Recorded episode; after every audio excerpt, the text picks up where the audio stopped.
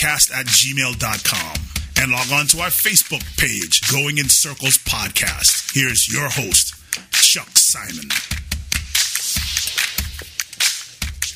Hey, everybody, welcome to Tuesday's live show of Going in Circles. One of the things that, um, when I set out to do this, one of the things that I really wanted to do was to um, to give an outlet and, and kind of focus a spotlight on a lot of the people in the business that don't have a bunch of stake horses, don't have a big outfit, uh, don't have uh, fancy owners, but still are, are a big part of the game. And I think uh, that we, we don't do a great job of, of getting these people uh, in front of microphones or, or in, in, uh, in stories and, and, things like that. Is most of the the media attention goes to the big races and the, the big meets and things, and, and, and that's understandable. But what I really wanted to do, at least on one of the days, was to focus on trying to um, introduce people uh, to a lot of these up and coming uh, trainers. Uh, not just trainers, I mean, today we're going to have trainers, but uh, jock agents, people who are uh, involved in the the business end of racing, um, all, all, kinds of people that, that right now don't have a forum, but maybe they have a lot of uh, of good ideas, and, and I think it's important to get them uh, some exposure and, and also to hear what they have to say, to to see what their view of the game looks like, not from uh, the top of a mountain like a trainer with triple crown type horses or or a leading trainer somewhere who gets a lot of exposure whose uh, voice is heard often. But there's a, a, a lot to be said of uh, these these type of uh, trainers. And I mean we all started out somewhere. None of us started out with 100 horses. And uh, I think today show I kind of wanted to focus on on several of them that uh, I think personally do a great job, are, are excellent horsemen who uh, I've, I've, witnessed from uh, afar and some a little a little closer. So these are people that uh, you're going to see more of. You're going to see their names in the in the form and, and in the programs. And uh, I think today's show is is going to be interesting in that we're going to learn about uh, some people that maybe uh, a few years from now we won't need to talk to because they're going to have all the outlets they want because they're going to wind up with good horses or they're going to develop into uh, big big trainers and and um, we just hope that maybe uh, today we can we can hear from from people um, who have a little bit of a different uh, uh a view of the game. They're they're they're approaching it from um, an up and coming kind of hey, how do we get to how do we get to where we want to go? Um, the four trainers that we're going to speak to today are Jason Barkley, Reeve McGaughey, uh, Susan Ditter, and Emmett Jolly. And all of them have uh, just recently, Emmett's trained for a little bit longer than the others, but uh, they're all small outfits, they're all growing outfits, and they all have something to say. And their stories are, are interesting in that there's some commonalities to them, but but they're also uh, there, there's a lot of differences as well, and uh, and I think that that's uh, it's something that'll be interesting, and and um, I'm happy to uh, to get them on here, and and uh, I want people to know who they are, and uh, that that's our, our focus for today. I'm still working on the website. what we're to do with the website is is have some interactive material so that you'll have a place to go when, when we're talking about um, a particular horse. Maybe we'll be able to get their PPs. Uh, if we're talking about um, uh, you know some, a race, maybe we'll be able to get the video of the race. There's just things like that, and uh, pictures, uh, links to to things that we're talking about, so that uh, I know on a podcast it's it's a it's a it's not a visual medium, but when you add up a, a, website that you might be listening to, uh, I mean, a lot of this is, is uh, people are listening on uh, via computer or their phone. And I th- just think that a, a, a website is a natural fit for something like this. I didn't really realize how computer illiterate I was because I'm on I'm on like week two, and I'm sure that someone like my brother Scott, who understands coding and stuff, could probably have done this in about 20 minutes. But I'm learning and I'm figuring it out, and uh, hopefully, hopefully, we'll have that that up by next week.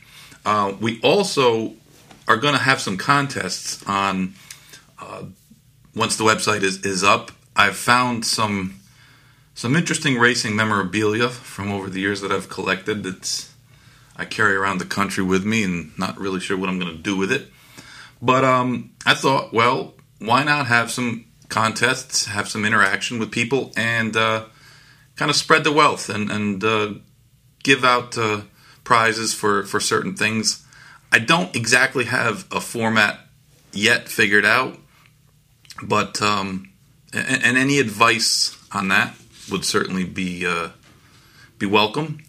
And it was brought up to me by my friend the other day that I need a closing kind of statement, kind of like a signature closing for the the podcast. And honestly, it's been a lot harder than you would think coming up with one. And and, and a couple people have have suggested uh, some, and, and they're not bad, but mostly they're they're takes on other people's things, and um, some are a little too crude to use too. But uh, if anybody has any ideas, that might be contest number one. Whoever can come up with a, a, closing line for me to, to, to end the show with. Uh, Harvey Pack used to say, May the horse be with you and throw the program. Um, Ron Burgundy said, Say classy San Diego. I need something, and I have not been able to figure it out for myself. So I'm asking for you guys to come up with something for me to use, and I have in my possession a 90s era Saratoga tote bag giveaway that's never been used, that's it's still in the, the original bag. And the person that comes up with the closing statement or closing phrase that we use, we will send you that that Saratoga tote bag, and it's actually really nice. The stuff the stuff they used to give out, um, I think was nicer than some of the stuff they give out now. But um, that is uh, I mean, it's it's it's funny because you think you know how hard could it be, but it really is. It, it, the ones I've tried sound kind of awkward or kind of forced, or they just sound like somebody else's, and uh, we'll see if anybody can uh, can come up with one. We will reward you. Um, we have Jason Barkley coming up in a few minutes. I just wanted to say one thing.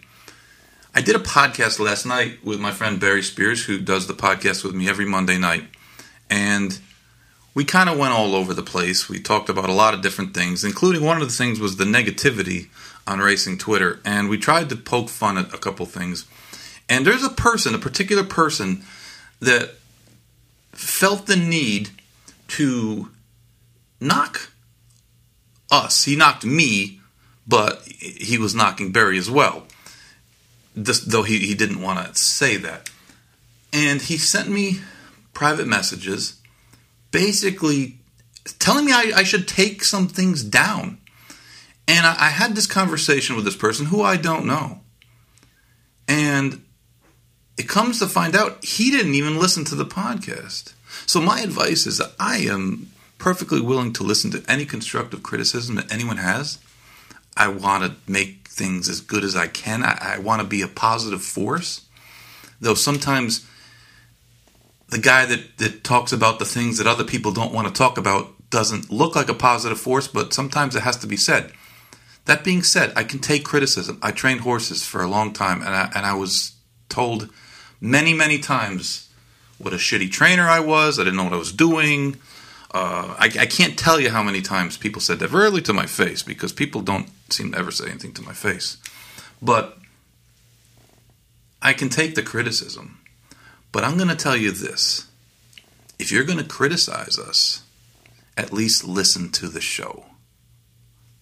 Please don't not listen to the show and criticize because that is just I guess it's typical in uh, in today's day and age of, of everyone being hypersensitive to things and uh, being critical. It it's I laugh and, and it's really kind of sad that virtually every day on Facebook I see posts posted by people that are from satirical websites that are basically poking fun at the people that are putting these posts up as though they are real. And I think that says a lot about our society. When people put things on their own Facebook page and your Facebook page or your Twitter page or whatever that that's yours. That that's your um, statement to the world and at the very least read what you post so that we can um, not be forced to make fun of you. And uh, there's some there's some uh, some guys on Twitter who are very very clever in the racing world, but um, we uh, it's, it's just uh, if you're going to listen to the podcast and criticize, go right ahead. I have no problem with it. But if you don't listen, I don't give a shit what you think. How's that?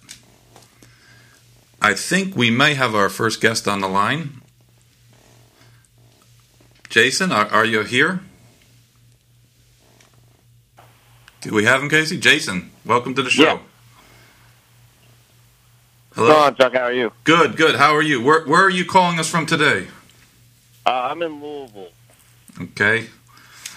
Well, Jason, what I wanted to do with this podcast, as I explained in the, in the beginning, was that um, I want to try to give some exposure and um, shed some light on, on guys like yourself who are up and coming young guys who are working hard and, and uh, you know you don't have the, the best quality stock yet, but but you're doing the best that you can with them. And and uh, you know a lot of times in this business, if you don't have a big stake horse, you don't get a whole lot of attention. So I thought that um, I've seen your work personally when you were assistant trainer for several top trainers, and uh, I, I actually believe enough in you to, to recommend you as a trainer for uh, for for people that ask me about the circuit you're on. So I thought you'd be a natural fit uh, to come on here and, and, tell everybody a little bit uh, about yourself and, and, your barn and, and uh, what's going on with you. Yeah, we you know appreciate you know you you know shedding some light on you know myself and guys like me. You know, like you said, a lot of us don't get the attention that maybe we uh, need, and not necessarily we earned it all the way as some of those guys have. But you know, we put in we put in the effort every day, and uh, you know we're trying to get there, trying to get to the next step, and uh, you know you just try to level up along the way. Um, you know, a few years ago when I went on my own, we had I started with one horse. Uh, then you you know you, you go to five and ten, and you just try to grow from there, and you do with it the best you can. And uh, they may be they may be five thousand dollar claimers that can't win five thousand dollar races, and you just you know you kind of grin and bear it. You try to find the circuits where they can compete, and uh, just go from there. you know, it's funny that um, people think that it's harder to train good horses, and I said, no, no, you got it all backwards. It's harder to train bad horses because there's not a whole lot you can do with them.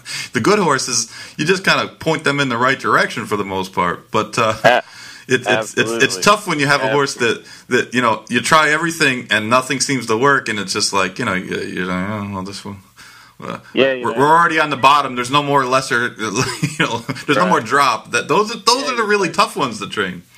Yeah, you start trying. You know, okay, well, dirt short didn't work, dirt route didn't work, blinkers didn't work. Let's try the grass. Uh, you know, you try you try start throwing different things at them and see what works. And uh, I mean, sometimes it pays off, and you do find something that uh, maybe they do like. But uh, those are few and far between. Yeah, that's true.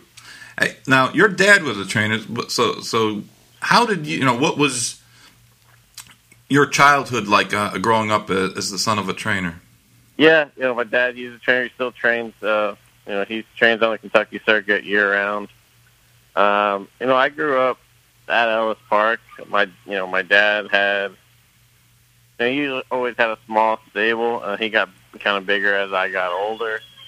But then, um, you know, the uh, it was it was fun being the son of a trainer. You know, my grandfather trained, and uh, you know, my great grandfather trained, and great grandmother trained, and you know, so it was kind of you know, just grew up, and everybody, the whole family was always there, and always around, and we always had you know plenty of action, and uh, you know, I was always working in the summers and uh, working on the weekends and working on the holidays, and you know, you're always in the barn, and you just kind of it becomes second nature, and um, you know, I see guys now who maybe didn't grow up in it, and you start talking about stuff, and like they they understand it to a point, but I talk about it like I'm just you know like you talk about anything just normal because you've seen it for. I mean, I'm 31 and I've seen it for 31 years, whereas maybe they've been around it 15 years and they're you know 40 years old and they just don't necessarily have the same grasp of it.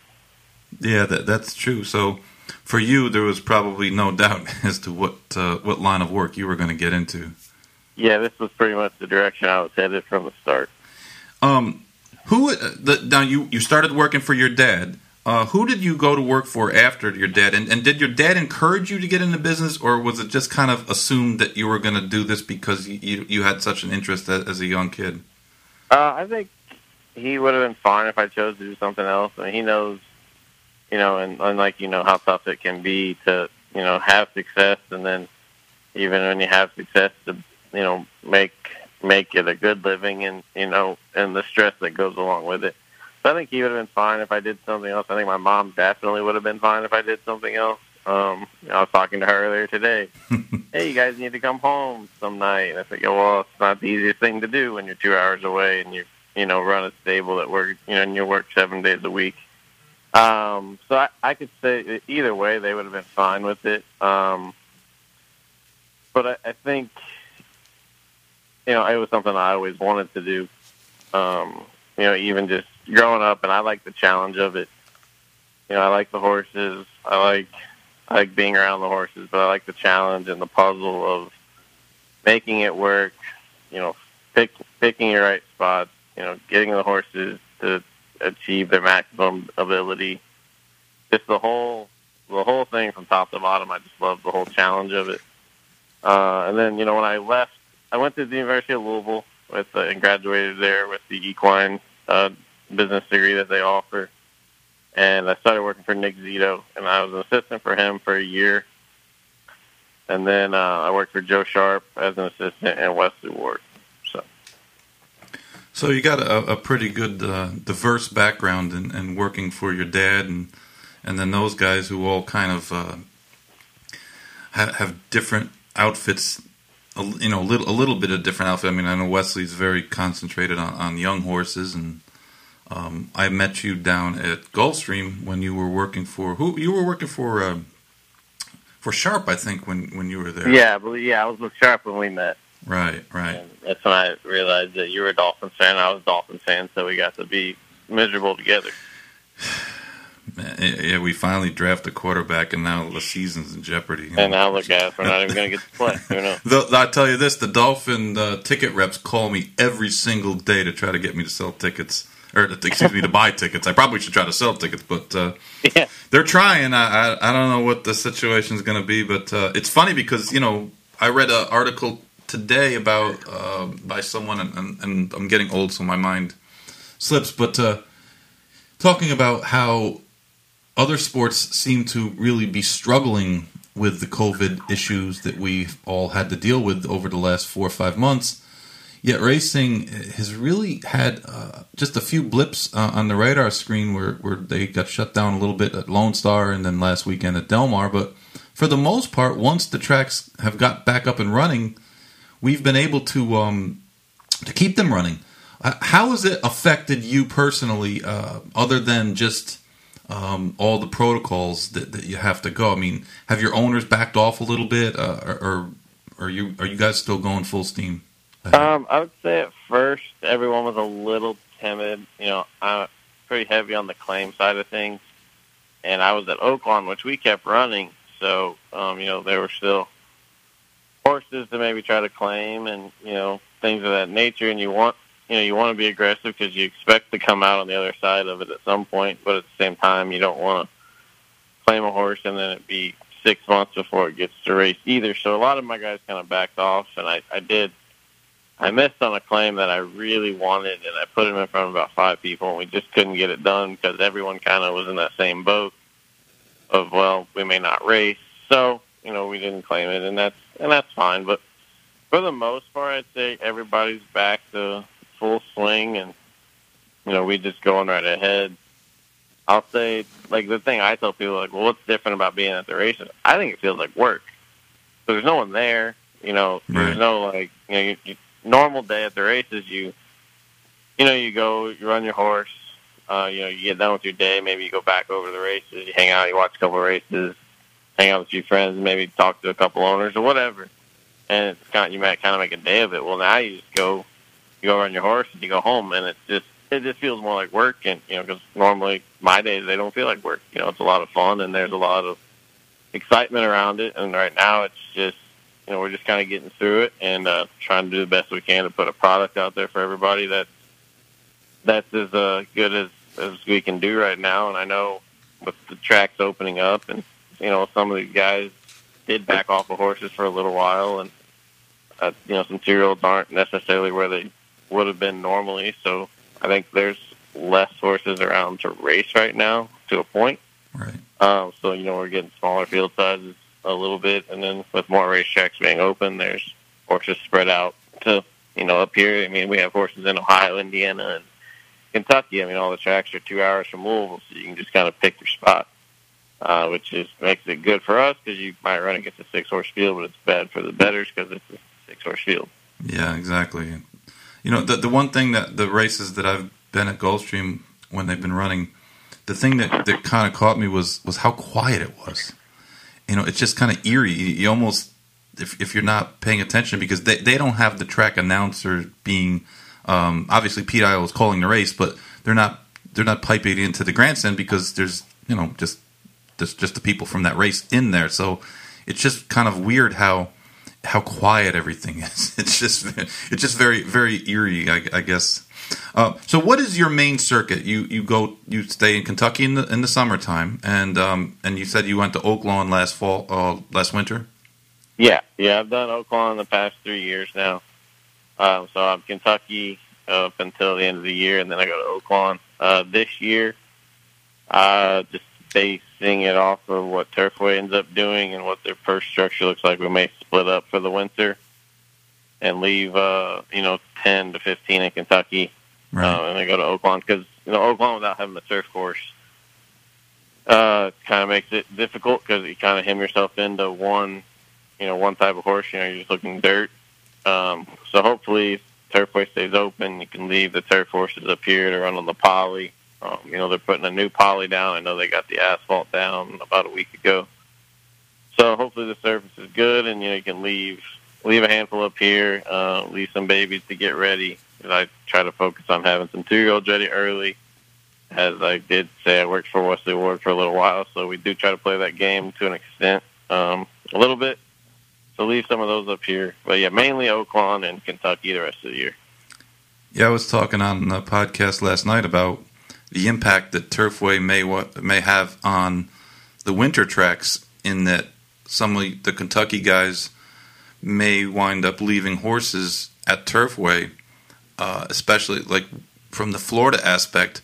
You might see a lot of the horses, uh, the turf horses, coming down here, or also the the, the horses that want to it might be coming down to get a little rest, get a little time in the sun, and the horses that are going to run are going to stay at Turfway, depending again, like you said, depending on what the the purse structure actually is. Because I know what they were talking about before all this these issues hit was was uh, was pretty pretty lucrative. Yeah, you know, last year the purses were pretty good, and the, I mean, the racing was it was getting better, and I think it, you know, it could jump again this year, purse wise and product wise overall. Uh, I think it just depends on what guys want to do and what owners want to do. I mean, some owners like being able to go the Gulfstream and watch the races and have their horses in Florida and they go see them now. Obviously, right now, not too many people are going to see any horses. So, uh, you know, if, if the purses are good and everybody can stay home for the winter, uh, I can see it being a very competitive meet. And uh, with that, I mean, it'll make the product better, but it also, the flip side, it'll strain some of those guys that have kind of depended on Turfway um, to kind of make their year, and maybe you know, kind of displaces them uh, to a point as well. So that's something that I think gets kind of looked over. Uh, is yeah, the big barns will stick around, but what's that do to the smaller guys? And uh, you know, growing up, being a smaller guy and growing up, you know, on a small circuit, you kind of you know you sympathize with that as well. Yeah, the the ripple effect of, of the changes and uh, the the purse structure and and uh, the issues that they've had in California, but also if you're going to go somewhere um, away from home, you certainly want to go somewhere where the purses are lucrative and and the expenses are are, are cheap, and and that's the one thing that people people uh, forget when they talk about trainers that we never forget is that uh, the expenses vary wildly depending on, on where you are. Um, you know, down here in South Florida, the hay is, is ludicrously expensive, good hay.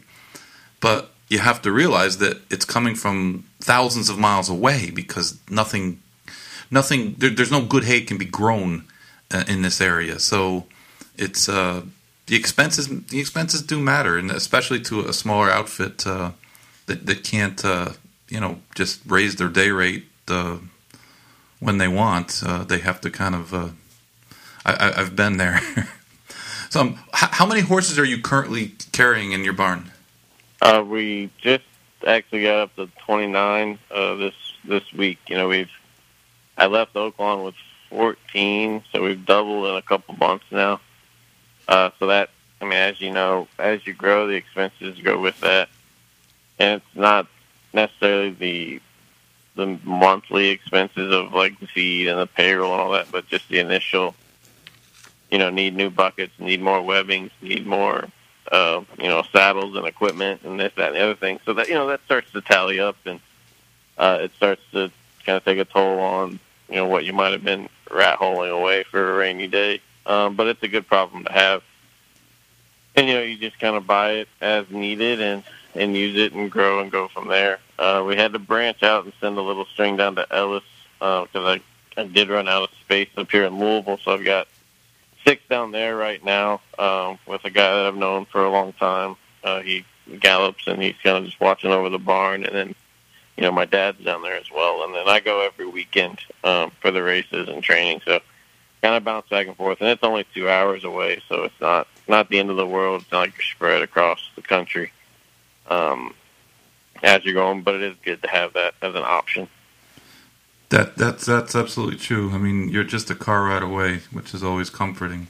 That that was one of the tough things when when I had horses all over the place was that as soon as I got to New Orleans from Florida, something in Florida would happen, and you know that that frustrating like ugh, you know, you can't just get in your car and get there, and and you know horses are, are there's always a problem no matter what. The more horses you have, the more problems you have.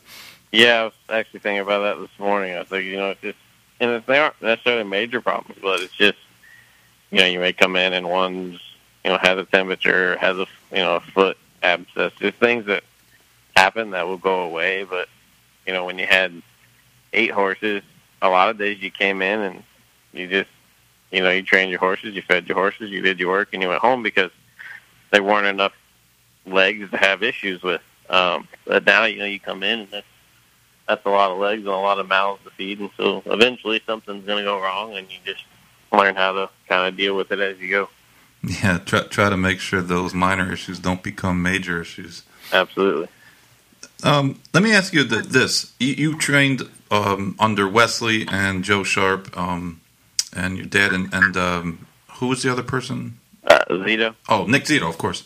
So you got really three kind of. I mean, Nick always focused on the, the three year old kind of trail. Wesley was kind of a two year old uh, specialist, and and uh, and Joe Sharp was, was kind of more was more of a claiming outfit at that point, right? I mean, you guys uh, did yeah. a lot of claiming. Yeah, he was still, he was still growing then. So, d- tell me, like, you develop your own style of training, and who's been the most influential? Um, I'm not saying you know pick names, but like, what what did you pick up from from that you find yourself uh, emulating and and uh, like we always do different things. I mean, we work for trainers and and everybody has their own opinions about things, and and you know the truth is that um, uh, you know life uh, it, it, it, evolves and horses evolve, and uh, sometimes you work with really good horses, and, and you can't you can't train them the way you would train a, a, right. a cheap horse. So, tell me a little bit about your philosophy with training, and, and what's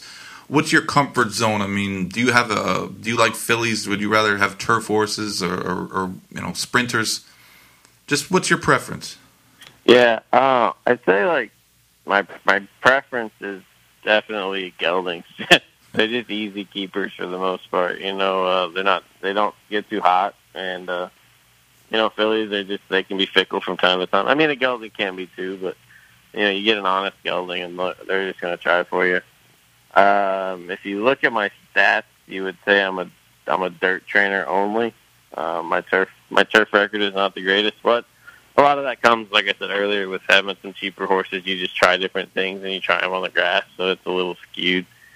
Uh, but I, I do like dirt dirt horses and dirt training, and I I just like this. You know, I like the speed aspect of it, and I know American racing kind of gets a gets a dirty look when people talk about all we do is train for speed. But uh, you know, a good speed horse on a dirt track is a it'll go a long it can go a long way for you.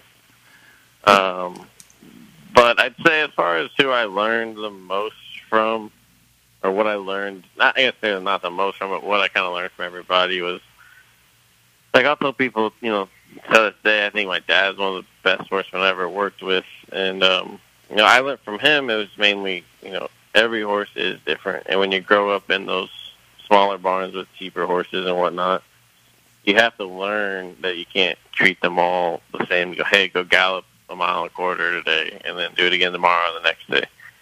You know, you have to do different things with them, uh, find out what works for them. You know, maybe, you know, a ring bit and a D bit's not all you need, and you got you know try some different different equipment. You know, just different things that work for them. And I think you know you learn the individual you know, learn that they're all an individual.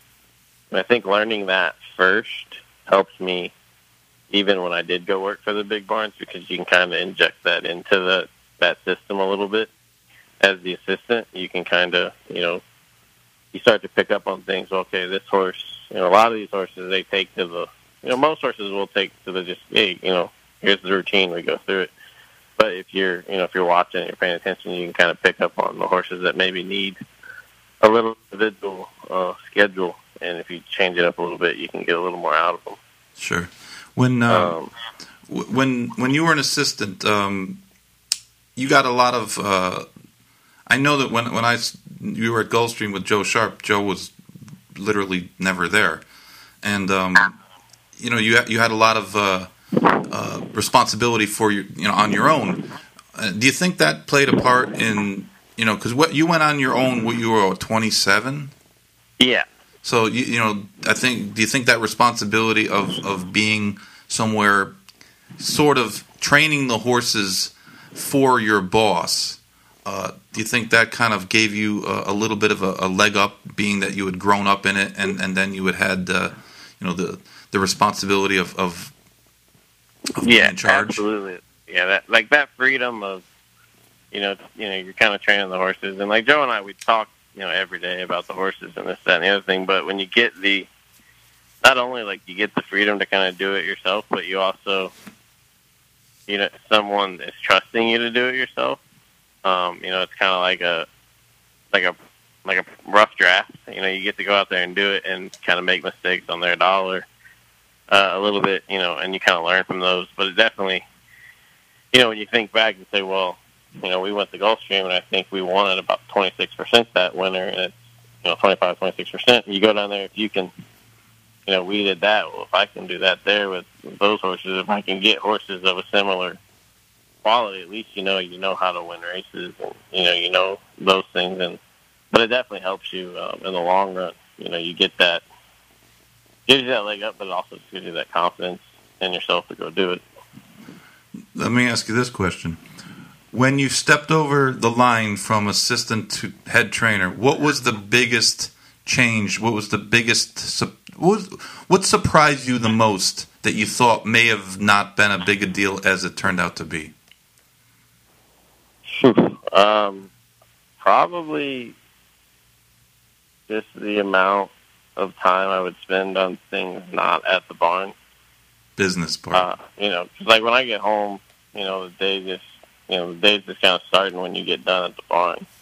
Uh, you know, you've got training charts, condition books, you know, update, you know, and, and I'm pretty, I'm really big on keeping my owners in the loop as to what's happening, and um, you know, you know, I try to send out an email, you know, every week to ten days about their horse, and you know, shoot a video, and you know, so I do a little, little video editing and things of that nature. So there's just a lot, a lot that I try to do outside of the barn. So I think for me, putting in that much, that effort and that work makes it longer.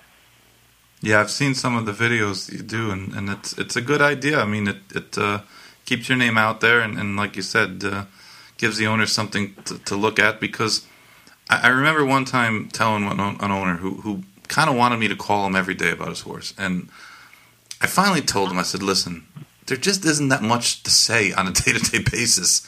And usually, when there is, it's bad. It's you know your horse is sick, or your horse has got hives, or your horse is lame, or your horse threw a shoe and now you know it's got a bruised foot. I mean, that's the one thing is that you know there's often the, the, the no news is, is good news, but uh, I, I, like you know the the fact that you, you put out um, you know some things on social media, which I mean it, it's uh, it's um, it, it's not hard to do, and and more and more guys are doing it, but uh but no you know like what you've put out that I've seen it, it's, it's been it's been good, and uh, you know it's it takes time though. I mean that's the other thing is is it does take time, and uh, that that's the one thing that when when I went from being an assistant to being a trainer was that I spent all my time when I was an assistant.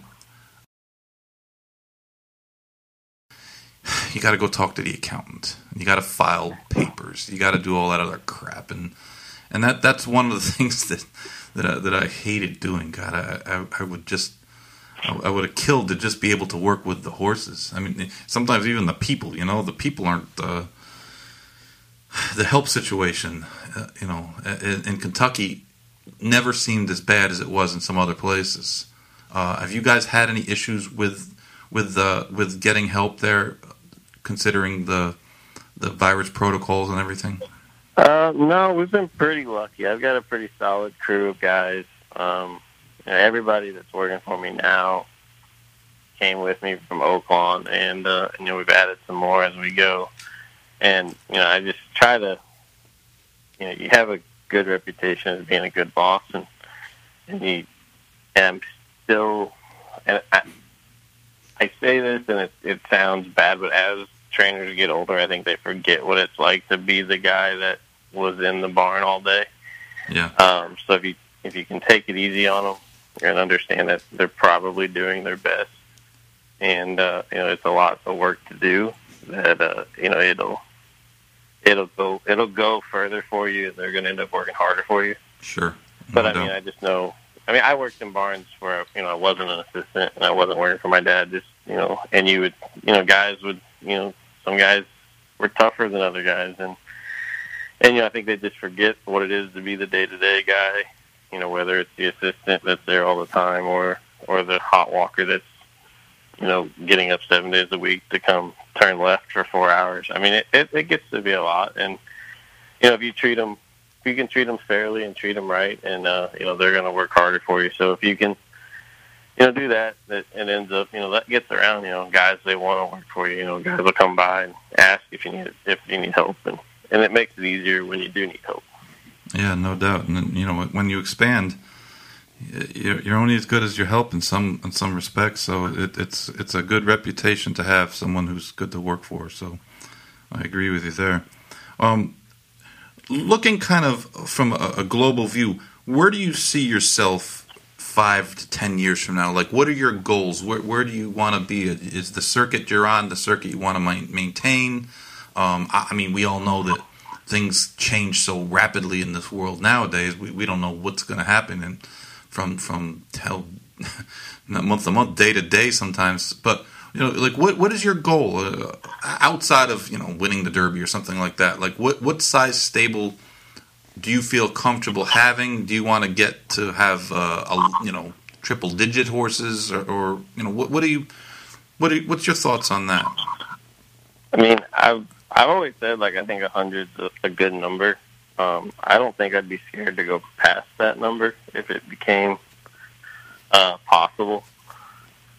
Uh, like I think, and, and you can probably you know agree with this that you have to get big in order to scale back to getting the right horses.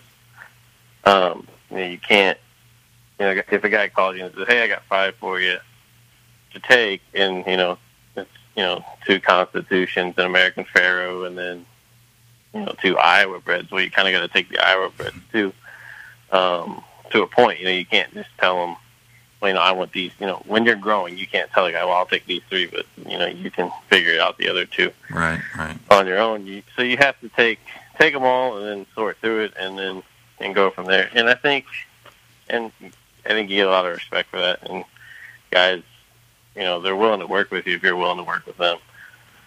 And so I think if I could get to a hundred, and you know, you go from there and try to stay as much on the Kentucky circuit as possible with it. Um, I don't really have the the desire to be on the New York circuit.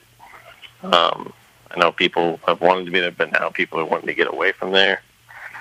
Um, I would probably probably be more apt to go like if I split if I got big and split, I'd say I would move more towards the Midwest um, and go, you know, use Kentucky as kind of my main circuit, and then branch off into like the Prairie Meadows, Canterbury, Remington type circuit, and uh, you know, because basically all of that just would reconvene down at Oaklawn, and you can kind of go from there each direction um, back up to Kentucky. Um, but you know, I think I think that's kind of where I am, and I've always, I think I'll always be a guy that, you know, even if I do grow to have, you know, Derby winners, I'll still have ten claimers in the barn, and just because I like it, I like the action, I like the challenge of it. I don't think it's. I think some people think it's it's you know kind of beneath them to be out there claiming horses every day, and I think it's I think it's fun. Um, so I just like the challenge of it. So hopefully, you know, we just keep going from there. And you know, I wouldn't. I know, I know. Asmussen's big goal is to be the have the most wins ever, and uh, not saying I'll ever get there, but I sure would like to take a run at it.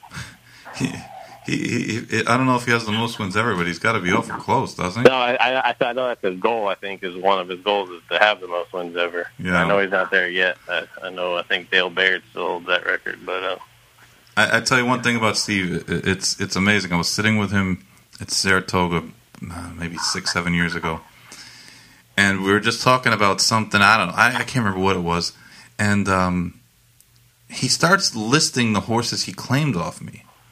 And some of them were eight, nine, ten, twelve years ago. And and this guy that, that, that, that makes you know a couple thousand starts a year. He's got God, I don't know, maybe 400 horses under his care at any given time. And, and he's got that photographic mind where he can actually remember. He's like, yeah, I claimed this horse off you.